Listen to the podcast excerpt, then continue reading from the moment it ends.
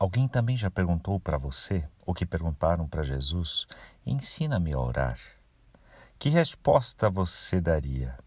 Para nós é fácil resumirmos com o Pai Nosso.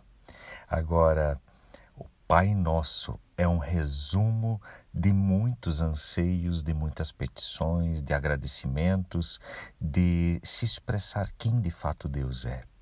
E você tem algo parecido, mas mais detalhado, conforme o nosso autor da semana, Dietrich Bonhoeffer, nos Salmos. Sim, o saltério são orações do povo de Deus, canções que são direcionadas a Deus, ou seja, orações cantadas e que o povo de Deus expressava na coletividade ao longo de séculos. Jesus Cristo também orou muitos destes salmos, e ele não apenas orou orações que outros expressaram na antiguidade ou em tempos distantes de nós, mas ele viveu toda a experiência humana na sua encarnação meu estimado irmão, irmã, você que está ouvindo aí, nós estamos nos aproximando no período de Páscoa e que nos remete a esse caminhar último da encarnação de Jesus, dele ter vivido a total humanidade como você e eu também. Nenhum sofrimento, segundo Bonhoeffer, nenhuma enfermidade, nenhuma aflição são desconhecidos de Cristo Jesus. Não obstante, era totalmente inocente e justo.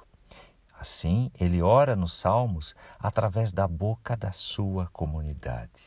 Isso é de muito profundo teor para nós na atualidade, porque quando o corpo de Cristo em unidade, ora, expressa as palavras em conjunto, por vezes até em canções que são salmos para os quais na atualidade se desenvolveram algumas melodias, nós estamos expressando palavras que Cristo já expressou e assim nos direcionando a Deus como boca de Cristo.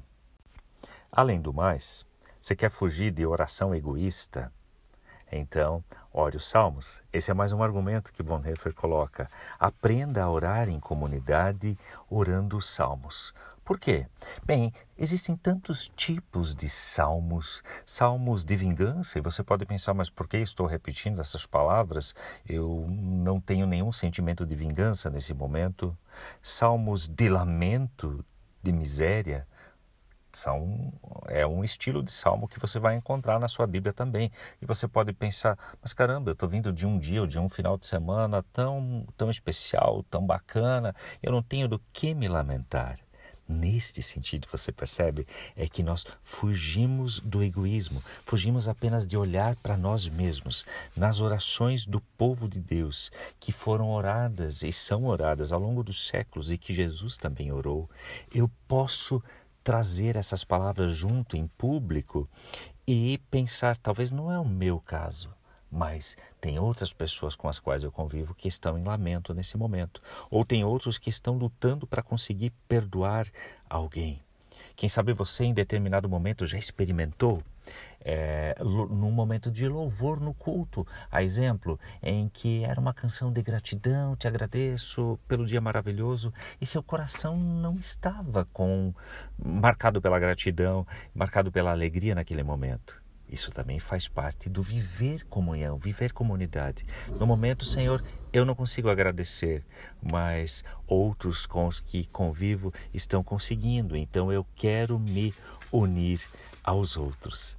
Assim sendo, os salmos são como que um detalhar do resumo do que seria a oração que Jesus Cristo nos ensinou quando ele ensina o Pai Nosso. E por isso, quanto mais profundamente nós conhecermos os salmos e orarmos em comunidade, partilharmos momentos de oração, mais de fato tenho chances de viver comunhão e fugir do egoísmo. Fica aí o desafio para você partilhar vida de oração, partilhar momentos de louvor, viver a experiência dos salmos em comunidade, em coletividade. Eu sou Hans Jürgen e desejo a você um dia de comunhão abençoada.